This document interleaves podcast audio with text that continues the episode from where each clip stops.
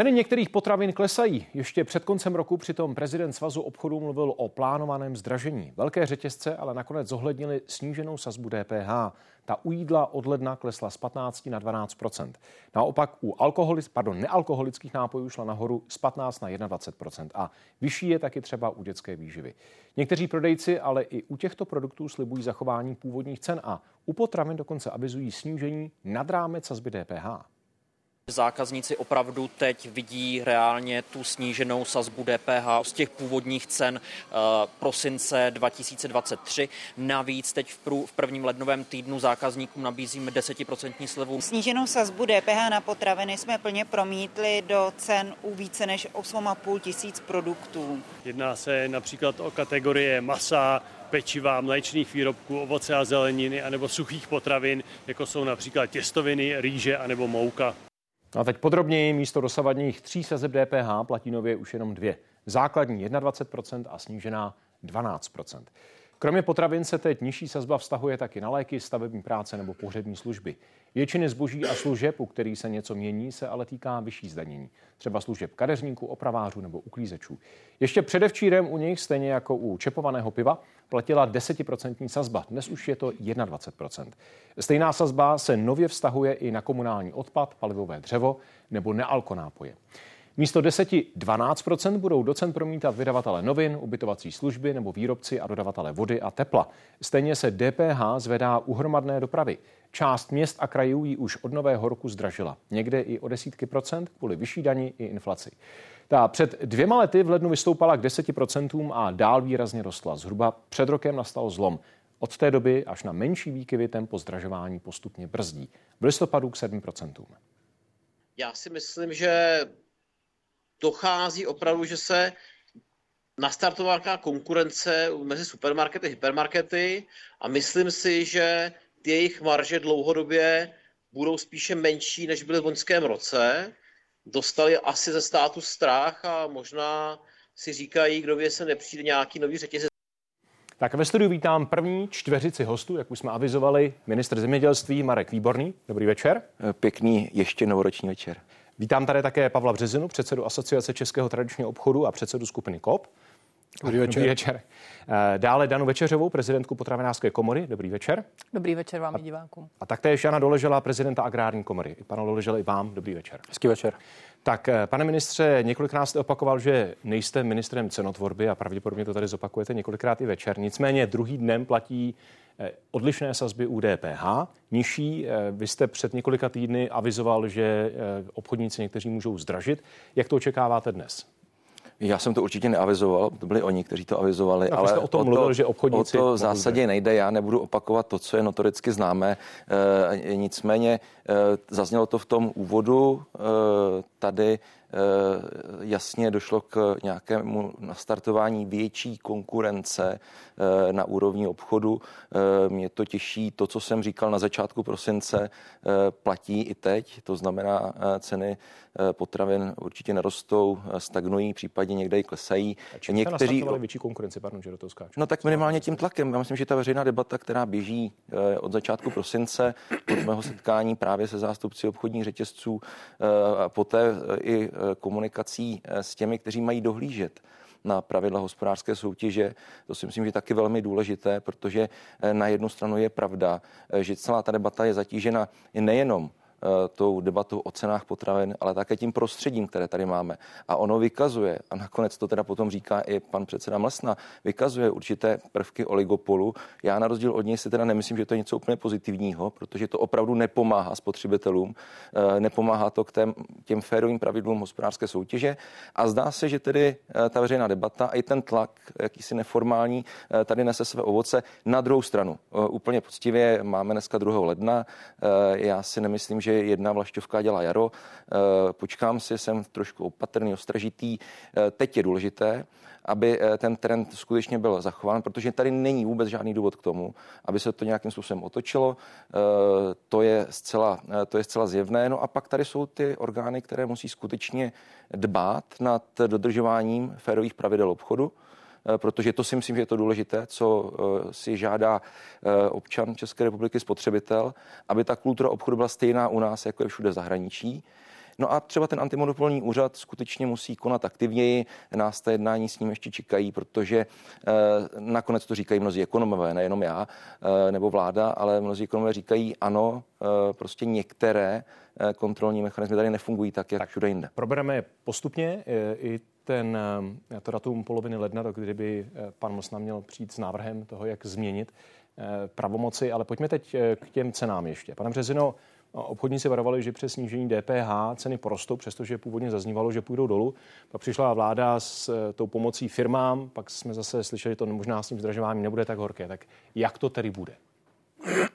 tak asi dneska, kdo vyrazil do obchodu, tak zaznamenal zvláštní ceny, především tady u zahraničních řetězců, eh, kde jednoznačně došlo k tomu, co jsme avizovali jako obchodníci, že promítneme snížené DPH do cen potravin, k tomu došlo ale v době, vlastně, kdy se diskutovalo před, eh, nevím, listopad, prosinec eh, ještě roku 2023, jak, vypadají, jak vypadá vývoj cen, tak spousta obchodníků dostala informace od svých dodavatelů o tom, že vlastně pravděpodobně dojde od prvního první ke zdražení zboží o 5-10%, probíhalo to médii.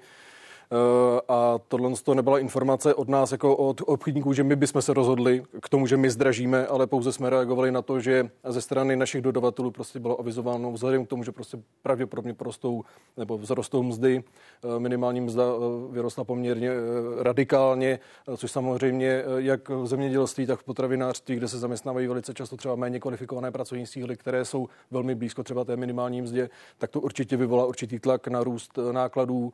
Nevíme, velká nejistota, jak, jak to bude vlastně v cenách třeba energií, eh, což je další poměrně významná položka. To znamená, že možná eh, výrobci potravin, dodavatelé, eh, takové to riziko, jak to vlastně v roce 2024 bude, tak chtěli promítnout do ceníků od 1. 1. 24 ale vzhledem k tomu, co se potom odehrálo, asi i ten tlak, který tady byl vytvořen i ze strany třeba obchodníků na to, že tedy se nemá zdražovat. Eh, I pan ministr zemědělství eh, říkal, že vlastně nevidí důvody, proč by se mělo zdražovat. Takže možná eh, to se všechno dohromady vytvořilo takový tlak, že vlastně dneska, co jsme zaznamenali vlastně na pultech eh, prodejen, eh, tak eh, se zaznamenalo čistě to promítnutí snížení DPH do cen potravin. No, vy jste ten balonek ze svého hřiště hodil trošku na obě dvě strany. Není to úplně na druhou stranu, protože po levici máte paní Večeřovou a po pravici pana Doležela. Tak pane Doležela, nejdříve k vám. Agrární komora, berete tenhle argument, že dodavatelé jak si avizovali zvýšení a že to není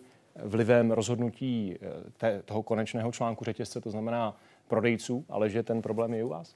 Já předtím musím říct, že neznám žádného zemědělce, který by si určoval eh, ceny, za které dodává do obchodních řetězců. Eh, tam skutečně je tam, se... je tam mezičlánek a paní Večeřová. to je, to je samozřejmě ten mezičlánek, ale na druhou stranu to, co tady říkal pan minister, že opravdu eh, u nás existuje v malou obchodu něco, čemu se říká oligopol, tedy velice silná koncentrace několika málo aktérů když se podíváme na ten trh, tak opravdu na to máme 6-7 aktérů, kteří mají 90% trhu. Z toho jsou v podstatě dvě finanční skupiny, které mají víc než 50% toho trhu. Takže tady je opravdu tak silná vyjednávací pozice na straně odběratelů, že neznám zemědělce, který by si mohl říci, že bude prodávat za takovou nebo takovou cenu. Takže opravdu o nás to není a řeknu k tomu možná ještě jedno číslo. Eh, zemědělci měli v roce 2023 eh, podle ČSU pravděpodobně o 37,5 nižší zisk než v roce 2022, takže opravdu eh, za námi za zemědělci ty vyšší ceny potravin nemohou být. Paní Večeřová, co potravináři? Tak eh, mně se to líbí, že eh, my jsme jako dodavatelé se snažili o to zvýšení, ano, protože to bylo správně řečeno, že skutečně je problém třeba v tom, že se musí zvýšit tam zda. Eh, nevěděli jsme, co budeme s těmi energiemi a i tak ta avizovaná pomoc vlastně těm, a to se vlastně týká těch, co jsou jenom na vysokém napětí a velmi vysokém napětí, tak v podstatě, když tady vezmu jednu firmu, které se zvedne ta regulovaná složka 3,6 milionů a ta státní pomoc bude 400 tisíc, díky bohu za každou korunu, ale nicméně žádná tak extrémní pomoc to není. Ale to vyjednávání skončilo tak pro řadu třeba mlékárenských firm, že museli ty ceny dokonce snížit. Takže já si myslím, že obchodníkům se teď velmi dobře snižuje DPH, když přinutili dodavatele, aby to dodávali levněji. To znamená, že to, co říká pan Březina, není podle vás pravda? No já, jsem, já mám úplně jiné informace z těch jednání, protože samozřejmě každý chtěl nějakým způsobem promítnout třeba aspoň o těch několik jednotek procent, aby no, to zvýšení těch cen energií, prostě to, ty mzdy, daně z nemovitostí, tam vodné stočné, tam se připočítává spousta věcí jako náklady a e, v podstatě skončily tak, že museli slevnit. Pane Březino? Ne, tak eh, my se tady trošku točíme, protože eh, my jsme avizovali ta zdražení, které tady, o kterých tady mluvila paní Večeřová, že skutečně vzhledem k tomu, co tady konc zmiňovala, tak má dojít od prvního první ke zdražení, ale pak tady byl vyvolán tlak o tom, že tedy eh, pan ministr nevidí důvody, proč by se měly ceny zvyšovat. Samozřejmě obchodní řetězce, které mají silné postavení, tak samozřejmě v rámci vyjednávání obchodních podmínek a třeba nákupních cen s dodavateli, tak eh, asi podle mě ta jednání probíhaly v tom duchu, že ani pan ministr nevidí důvody, proč by se ceny měly zvyšovat, takže tam asi eh, se odehrálo tohle z toho hlavní. Eh, víte, eh, běžně v obchodním životě během roku vám vlastně dochází eh, k mnoha zdražením v průběhu roku. Od prvního první spousta firm se podívá, jak vlastně hospodařili minulý rok, jaké dělali investice třeba do výroby, jaké jsou očekávané, očekávané třeba vyšší náklady a skalkulují si jakýsi plán cen svého zboží, aby vlastně dokázali fungovat udržitelně i následující období, mohli zaměstnávat lidi a platit ty mzdy a tak dále. A samozřejmě tohle musí promítnout do těch těch ceníků. Eh, my jsme tady ale poslední dva, tři měsíce se točili na tom, že se tady má změnit DPH z 15 eh, na, na 12 u vybraného, vybraného zboží a že vlastně bude nějaké očekávání, že od prvního první se tyto, eh, tato změna sazby DPH promítne do cen. To teď víceméně nastalo, ale jak, jaký bude ten následující vývoj v letošním roce, jak se to bude odehrávat, to samozřejmě nám asi ukáže, ukáže doba budoucí a já si, já si myslím, že prostě prostě my musíme reagovat samozřejmě na jaký, jaký jsou vývoje na trzích, protože jsme v rámci eh, globálního světa, eh, je tady obrovský množství vlivů, které nám ovlivňují ceny potravin. To není o tom, co my si tady upečeme v České republice, ale jsme prostě na trzích, eh, které, které vlastně nám určují ceny nejenom komodit, ale i ostatního zboží. To je sice pravda, nicméně my si tady v té České republice pečeme, abych použil hmm. váš, vaše slovo, ně, let's kdy něco specifického. A to jsou vysoké ceny, například ve srovnání s některými sousedními státy. Eh, u konkrétních komodit. A mně jde o to, Vím, že tuhle debatu vedeme dlouhodobě, ale mně jde o to, kde vy vidíte ten hlavní důvod toho, že tomu tak je. Pokud tedy budete vůbec souhlasit, vy jste kroutil hlavou, když jsem pokládal otázku, ano, ano, ano. Eh, že to tak je, jak říkám. Eh, záleží s kým srovnáváte. Pokud se budeme srovnávat s Polskem, tak určitě máme vysoké ceny potravin, ale to si myslím, že tady asi všichni dáme dohromady ty důvody, proč tomu tak je. Pokud se podíváme na celou evropskou 27, tak bych tvrdil, že máme nízké ceny potravin. No, eh, jsou tací ekonomové, kteří spochybňují ta data Eurostatu v tom, eh, co se týče výkladu tohodle. A říkají, že to není úplně tak jednoduché, jak to vypadá na první pohled, že v Německu ano mají vyšší eh, příjmy, eh, zároveň je tam spoustu vstupů dražších, nicméně kvůli konkurenci, která tam existuje od výrobců, nebo lépe řečeno od producentů na úplně té nejnižší úrovni, potom potravinářů, ale i co se týče obchodu, si mohou dovolit ty ceny nižší. A že to není jenom výsledkem velikosti trhu, ale že to je i tím způsobem, jak je ten trh uvnitř jak si strukturován.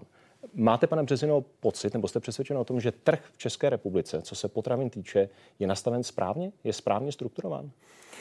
Uh, úplně asi správně není, protože je tady určitě větší koncentrace uh, třeba na straně uh, jak, jak asi potravinářů, tak částečně třeba i na malou obchodu, ale když se podíváte na ceny, které my tady skutečně v České republice máme, teď jsem konec roku 23 trávil v Itálii a když srovnám ceny v italských supermarketech, a v českých, tak to je úplně nebe a dudy.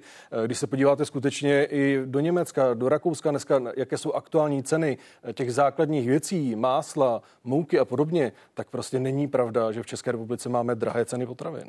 My to neustále tady srovnáváme s Polskem, kde máme 0% DPH, kde je skutečně větší větší konkurence v rámci zemědělství, potravinářství, uh, asi i malou obchodu. Pokud by tomu bylo tak, pardon, že vás skáču do řeči, ale pokud by to bylo, bylo skutečně stoprocentně tak, jak říkáte, pak bychom asi neviděli fronty Čechů nakupujících i v Německu například, nebo nakupující v Rakousku. A není to asi jenom výběrem, je to také tou cenou u jednotlivých komodit. Neříkám, nemluvím o cenové hladině eh, a jakoby unblock. Ale pojďme, ať dáme prostor také ostatním. Pane ministře, ten trh v Česku, eh, co vy jako vláda můžete udělat proto, aby jste ho nějakým způsobem rozhýbali? Eh, možná ÚOS je jedna věc, kterou bychom měli zmínit eh, úplně na začátku, tak pojďme konkrétně k tomu. Eh, pan Mosná slíbil, že do 15. ledna předloží nějaké návrhy toho, jak zmínit pravomoci tohoto úřadu, aby ve vztahu tedy k, k potravinové oblasti aby se dalo zamezit tomu nebo omezit tomu, ten, ten jev jaksi oligopolů. Mm-hmm. Co konkrétně od něj očekáváte, že s čím přijde? To se přiznám, že úplně nevím, protože eh, já jsem mu dal úkol, nebo možná silné slovo, já jsem ho požádal, eh, ho nemám, nemohu úkolovat, ale požádal jsem ho, aby jako předseda antimonopolního úřadu sám iniciativně přišel s tím, kde vidí ještě potřebu upravit eh, českou legislativu, tak, aby antimonopolní úřad mohl být akceschopnější. Ale musím zdůraznit jednu věc. Není to jenom vaše, není byste to vyříct svou představu. My Spíš samozřejmě řekneme taky. Ne, ne, ne. Si říkal, jak má Neříkám to alibisticky tak, aby on si přinesl pravidla. My máme příští týden uh, už eh, mnou svolané jednání s panem ministrem financí, uh, s panem ministrem průmyslu obchodu a ministrem spravedlnosti a budeme tu otázku řešit sami. Pak samozřejmě dáme dohromady i případné podněty, které přijdou z antimonopolního úřadu. V zásadě chceme to, aby antimonopolní úřad opravdu akčně, akce schopně fungoval. Například, uvedu jeden konkrétní příklad, ještě můj předchůdce požádal o sektorové šetření v oblasti prodeje cukru bylo to tuším v únoru, v březnu, v únoru loňského roku. Dodnes to, eh, ten výsledek není na, světě, není na stole. Eh, pan předseda Mlsna mě toho 9. prosince, nebo kdy jsme se viděli, říkal, příští týden to zveřejníme, eh, máme 2. ledna zveřejněno, není nic. Že není možné, není možné, aby jako... to všechno trvalo takhle dlouho. A druhá věc je potom skutečně, protože to, co může pomoci, a to je odpověď na vaši otázku, je větší míra konkurence, a to jak v oblasti eh, dodavatelů, potravinářů, eh, tak v oblasti prodejců. A my jsme se tady bohužel v těch minulých letech trestu hodně a jde to za všemi předchozími vládami, nechali vyrůst opravdu prostředí, které v některých oblastech nese znaky oligopolu a to se potom samozřejmě negativně projevuje na té samotné cenotvorbě. A já myslím, že to je další téma, které musí být na stole. Prostě musíme zpřísnit Eh, možnosti fúzí, eh, protože ono se, když to řeknu lidově, eh, pak koupíte jednu masničku, jednou zenářství a pak nedou z toho máte ten oligopol, který se negativně projevuje na cenách těch potravin. A to jsou věci, které jinde možné nejsou, tak já předpokládám, že musíme nastavit takové prostředí, aby to nebylo možné i v České republice. Ten, ten výsledek současného stavu není dán jenom činností nebo nečinností státních institucí v uplynulých několika dekádách, ale dán také tím, jak se se zemědělstvím nakládalo už za komunismu. Hmm a s tím, jak se rozbily ty vztahy samozřejmě v 50. letech při kolektivizaci a dál. A ne všechno z toho bylo napraveno po roce 89. Na rozdíl například od Polska nebo i od Maďarska, kde, kde to zemědělství fungovalo za komunismu jinak. Pane Doležale, souhlasíte s tím, že existuje v současné době nějaký, nějaký nástroj, nějaká možnost, jak zvýšit konkurenci ve všech těch jednotlivých segmentech, eh, a vy jste tady zástupci třech těch segmentů, o kterých se bavíme? Tak no, bychom se museli podívat na to, jak vůbec nastavená dotační politika Evropské unie. Je potřeba si uvědomit, že zhruba jenom 15 eh, té obálky přímých plateb nějakým způsobem směřuje na produkci. Eh, zbytek je prakticky takzvaně dekaplován, to znamená zcela, zcela jaksi odpojen od, od produkce, to znamená, produkce není podmínkou a když se dneska podíváme právě třeba na produkci ovoce, zeleniny a brambor, eh, tak tam vidíme, že eh, klesají plochy, ať je to třeba u těch brambor, nebo ať je to právě u toho ovoce, zeleniny. A je to tím, že tady je opravdu obrovský tlak na co nejnižší výkupní ceny ze strany, eh, ze strany řetězců a samozřejmě se zvyšují neustále náklady. To znamená, tohle je věc, která je strašně těžká na udržení pro jakéhokoliv zemědělce, pro ty menší možná mnohdy ještě více. Proto je tady takzvaná ta podpora na první hektare, které z tohohle pohledu rozumíme. Nicméně podívejme se třeba na to, jak jsou na tom takové ty střední podniky, které u nás produkují třeba nejvíce mléka a podobných komodních komodit, které mají v současné době obrovské problémy, ohromné náklady a snažíme se jim nějakým způsobem pomoci nebo respektive hledáme nějaké řešení eh, typu třeba eh, slevy na sociální pojištění nebo něco podobného. Možná i debata o tzv. distributivní platbě by částečně pomohla, eh, ale každopádně z mého pohledu je opravdu potřeba více se zaměřit na ty zemědělce, kteří skutečně něco produkují, kteří právě potom třeba i přímo dodávají do těch obchodů. To tady v těch posledních letech neúplně vždy bylo. Paní Vyšeřová, vnímáte oligopoly jako problém? No, ač teda bylo konstatováno panem předsedou Mlsnou, že tady oligopoly jsou v dodavatelských eh, vztazích, tak rozhodně eh, já nemůžu říct, že tady není konkurence. Ta konkurence tady je. Bohužel řada těch středních a malých podniků, které jsou tady, protože tady je téměř 10 tisíc potravinářských výrob, od těch nejmenších až po ty největší, což je velké množství. A bohužel ale ty řetězce pro mnoho těchto malých a středních eh, vlastně firm mají tak strašné podmínky, že oni tam nejsou ani ochotni dodávat, protože oni nemají prostě na to platit třeba ty zpětné bonusy. Ani nemají zájem často. A, ani nemají zájem, protože po nich chtějí, aby dodávali třeba už ne, dobře, už ne do celé republiky, ale třeba do jednoho kraje. A oni toho nejsou schopni, protože nemají takovou výrobu a nechtějí ji zvyšovat. Prostě chtějí to udržet tu kvalitu a tu vysokou kvalitu a prostě tu, tu rozmanitost pouze třeba na dvě, tři prodejny. Takže ta konkurence tady je, ale v mnoha případech není vůbec nějakým způsobem těmi řetězci akceptována. Takže těmhle těm menším a středním výrobcům zbývá buď mít vlastní prodejny, kde pak vidíme třeba ten rozdíl cenový, kolik by to stálo v řetězci a kolik to stojí v té jejich eh, prodejně, nebo prodávají na farmářských trzích, nebo mají uh, různé tyhle ty společnosti, jak se, to, jak se to prodává, takže pro ně je těžké vlastně se dostat na, tu, na, ten, na ten trh. Takže já se osobně domnívám, že kdyby ty řetězce dali lepší podmínky těm, těm malým a středním výrobcům a umožnili jim prostě dodávat třeba do dvou obchodů, jako se to děje v Rakousku, tak by ta nabídka byla, ta konkurence taky. Pane Březino, souhlasíte? Ono tam je složitý uh, udržet kvalitu uh, u tady těch dodavatelů menších. Je tam složité uh, mít vlastně dodávky 365 dní v roce. A to hovořím za nezávislý obchod, který je víceméně velice propojen právě s těmi malými. Řešíme tam obrovské problémy s logistikou, protože vy to někde vyrobíte a pak je skutečně složité. Ale jsou země, distribuce. Kde to funguje, tak proč to nefunguje u nás? Ano, tak my jsme tady taky měli komunismus choričku a e, trochu ten trh je tady ještě jakoby zdeformovaný. Pak jsem přišli zahraniční řetězce, všechno, co bylo ze zahraničí, tak bylo vždycky bráno jako lepší a velice dlouhou dobu nám trvalo, než jsme vysvětlili, že české zboží má velmi vysokou kvalitu a je velmi dobré a vlastně ve srovnání třeba i cenově levnější než třeba to zahraniční. Sice mělo třeba horší obal než jiné zahraniční výrobky, ale ta kvalita tam prostě byla, byla lepší. Takže tohle to bylo velice složité. A další věc je, uvědomte si, že samozřejmě pokud máte velkou fabriku potravinářskou, tak eh, vaše fixní náklady se rozmělní do velké produkce. Když to, když máte samozřejmě malou výrobu, eh, tak ty fixní náklady a, a všechny ty náklady na logistiku a podobně, tak jsou mnohonásobně dražší.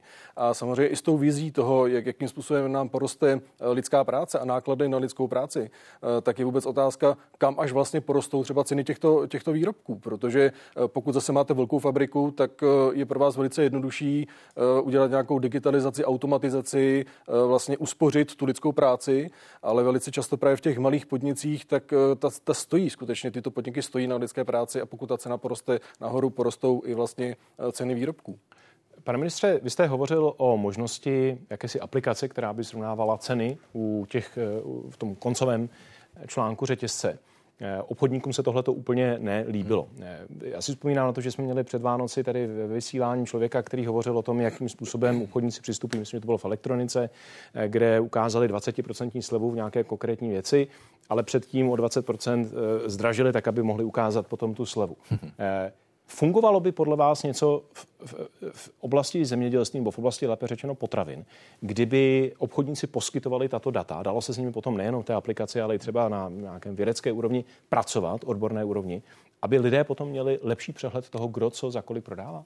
No tak to byla ta myšlenka, přesně jste ji popsal, eh, proto jsem s tou myšlenkou přišel skutečně na základě zkušeností z Řecka. Já jsem o tom hovořil i s mým řeckým kolegou, eh, kde v tom Řecku to ve finále znamenalo až 8% pokles cen, ale znamená to tu eh, ten ochotu se na tom spolu podílet. Bylo to jedno z témat, které jsme řešil, které jsem řešil se zástupci obchodu na začátku prosince.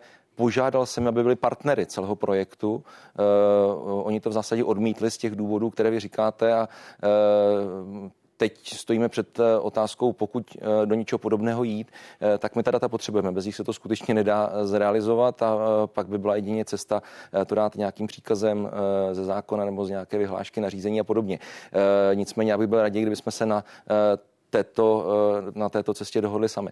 A uvidíme také, jakým způsobem se skutečně ty ceny budou odvíjet eh, v příštích týdnech a měsících. My jsme se tady trošku dostali všichni i eh, v rámci toho veřejného vystupování v médiích eh, do takové té uličky. Všechno řešíme kvůli 3% DPH, ale to je skutečně ve finále marginální.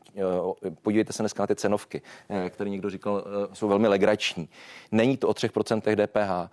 To skutečně na cenách potravin tvoří úplně zanedbatelnou částku. Je to skutečně o té eh, politice těch prodejců a o těch obchodních přenáškách. Tam ten problém je. To skutečně lze doložit, už to tady zaznělo, eh, jak českým zemědělcům, producentům ovoce, zeleniny, eh, ale i potravinářům a třeba i těm malým a středním mlékárnám nebo pekařům. Ti sami říkali, my nebudeme zdražovat. Čili opět z jednoho výroku, jednoho velkého představitele oligopolu v mlékárenském průmyslu, tady vznikl dojem, že se bude muset zdražovat. Nic takového nebyla pravda. A z toho se vytvořila nějaká mantra, kdy eh, řetězci říkali, musíme zdražit, protože nám to někdo říká. Neříkal to vůbec nikdo. A teď je důležité to, aby i ti prodejci dokázali respektovat to, že existuje něco jako přiměřená obchodní přirážka. Já nikomu nezávidím zisk, chci, aby ho dokázali reinvestovat do rozvoje, do toho, aby ty obchody k něčemu také vypadaly, ale nechce to pozitivně projevit k těm, kteří e, zpracovávají, hlavně ti malí a střední. E, proto tady já ani nechci jako stát, nechceme jako vláda dotačně podporovat žádné velké potravinářské e, producenty, protože to opravdu nepotřebují. Ale chceme, aby se to pozitivně projevilo směrem k farmářům a k zemědělcům, protože ty jsou dneska na nákladových cenách. A když dokážeme celý ten řetězec spravedlivě podělit, tak na tom ve finále vydělá ten zákazník. Naše domácnosti, naše rodiny, které chodí nakupovat. Pane Doložale, paní Večeřová a pan Březina dostane za chvilku eh, prostor. Ta databáze cen dávala by vám smysl? Lepší sdílení informací o cenách? Určitě by to pomohlo určité transparentnosti, to tady pan ministr v podstatě zmínil. Pokud hovořil s dodavateli, to znamená, ať už to jsou pěstitelé zeleniny, brambor, ovoce, tak viděl ten obrovský rozdíl, který dostávají oni za svou produkci a kterou potom platí zákazník. Samozřejmě něco v tom hraje DPH, o které jsme se tady bavili, ale ten rozdíl je někdy v řádech opravdu 200-300 Samozřejmě si můžeme bavit o tom, že tam může být ještě nějaký prostředník, dejme tomu nějaká balička, třeba v případě brambor, ale tam máme informace, že opravdu tam to jde za cenu třeba někde kolem 6-8 korun a zákazník potom platí kolem 20 korun, takže opravdu ten rozdíl je tam obrovský. A, konec konců se vracíme zpátky k začátku, kdy opravdu takový ten politický mediální tlak je asi to nejúčinnější, co tady v posledních měsících bylo, co se týká cen potravin. Paní Vyšerová. Eh, dávalo by to smysl určitě. Já si myslím, že by se dal k tomu využít i Český statistický úřad, který vlastně sleduje ceny některých potravin. Bohužel my máme problém v tom, že tady se 70% potravin, bylo tady za vámi pěkná fotka, prodává v akci. To znamená, že vlastně my máme strašně vysoké ty regálové ceny, právě aby ten řetězec mohl říct, hele, my jsme vám dali 40% slevu, podívejte se, jak my jsme na vás hodní. A to je strašný problém tady tohleto, protože vlastně ten statistický úřad to má takhle smíchaný dohromady, takže my vlastně nevíme, kolik to stojí. My jsme potřebovali to rozlišit, za kolik se to, jaká je ta regálová cena a za kolik se to ve skutečnosti prodává. A z toho můžeme odvodit vlastně, jaké máme ceny potravin. Protože v současné době to není schopen nikdo říct, takže ta databáze by určitě, určitě potřebná byla a byla by vysoce využitelná. Pane Březino, vám tohle to smysl nedává, předpokládám to správně? Uh, to je totiž strašně složitá věc a se vám, že na to úplně tady nemáme čas to tady rozebírat, ale uh, já, já si vzpomínám ještě před uh, covidovou dobou, tak jsme řešili uh, s dodavateli spíš takovou věc, že spousta dodavatelů přestávala třeba dodávat uh, zboží do řetězců kvůli tomu, že prodávali zboží příliš levně. Eh, teď tedy máme po covidu, máme eh, válku na Ukrajině, odehrálo se spousta věcí a, a řešíme, že vlastně máme strašně najednou drahé potraviny. Eh, je to takové skákání z jednoho místa na druhé. My dneska máme cenové srovnávače, kde zákazník se může informovat o cenách. Eh, je pravda, že 60 i přes 60% zboží se prodá v akci, to je absolutní destrukce toho trhu, protože samozřejmě i ten obchodník potřebuje generovat zisk. A aby generoval zisk, tak musí mít nějakou průměrnou marži, musí mít nějakou ziskovost. Ziskovost dneska obchodníků eh, loni, loni klesla eh, nějakých 2,5-3% nezávislý obchod, ten je podle mě hluboko pod 2%. A e, tohle to asi není úplně e, podnikání, které by dávalo úplně nějaký ekonomický smysl s takovouhle ziskovostí. To asi vidíte, že prostě jsou mnohem ziskovější firmy, e, jak v zemědělství, tak třeba v potravinářství. Ale jde o to, jde o to že skutečně my tady budeme hlídat ceny, nevím, kolika zboží. Tam samozřejmě velký hráči na trhu tam stanoví ceny tak, aby byly zajímavé, ale vždycky to určitě doženou v tom ostatním zboží v rámci marže. To znamená, že vždycky ten obchodník musí víc nějakou nějakou marží, aby, aby přežil. Když se podívám na nezávislý obchod, podívejte se na několik let dozadu, tady se zavíraly tisíce obchodů eh, ve venkovském prostoru tak je to úžasný biznis, tak je to opravdu úžasná maržová záležitost, nevíme co s penězi, že se zavírají tisíce proden ve venkovském prostoru. Ono je zase potřeba si prostě taky brát uh, supermarkety ve větších městech, dívat se na venkov a ne všechno prostě házet do jednoho pytle a říkat, že jsou prostě, že jsou vysoké marže, no. nepřiměřené. A jenom prosím krátce. Jenom velmi krátce, ale musíme přece říct, a já tady obhajuju právě ty malé prodejce, ale 85 až 90% trhu s potravinami je v rukou osmi největších řetězců, čtyřech majitelů. Eh, to je ten problém. Eh, na ně se obracím, nikoli na ty malé. Ano, a je to i otázka potom důvodu, zda potřebujeme rozšiřovat tu síť těch velkých obchodů v České republice, protože když se podíváme na počet zákazníků v Německu na jeden supermarket a v České republice, tak je dvojnásobný. Potřebujeme to. Pomáhá to té větší míře konkurence a nižším cenám, které chceme pro zákazníky. Bohužel čas nám vypršel. Přesto já bych vás chtěl požádat na závěr úplně krátkou reakci na jednu věc. My jsme rozebírali dneska celý den na ČT24 i teď v 90 v tomhle stejném studiu před několika desítkami minut otázku, kterou nastolil nebo znovu nastolil prezident ve svém eh, novoročním projevu a to je otázka zavedení eura.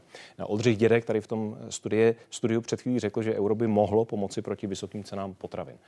Souhlasíte?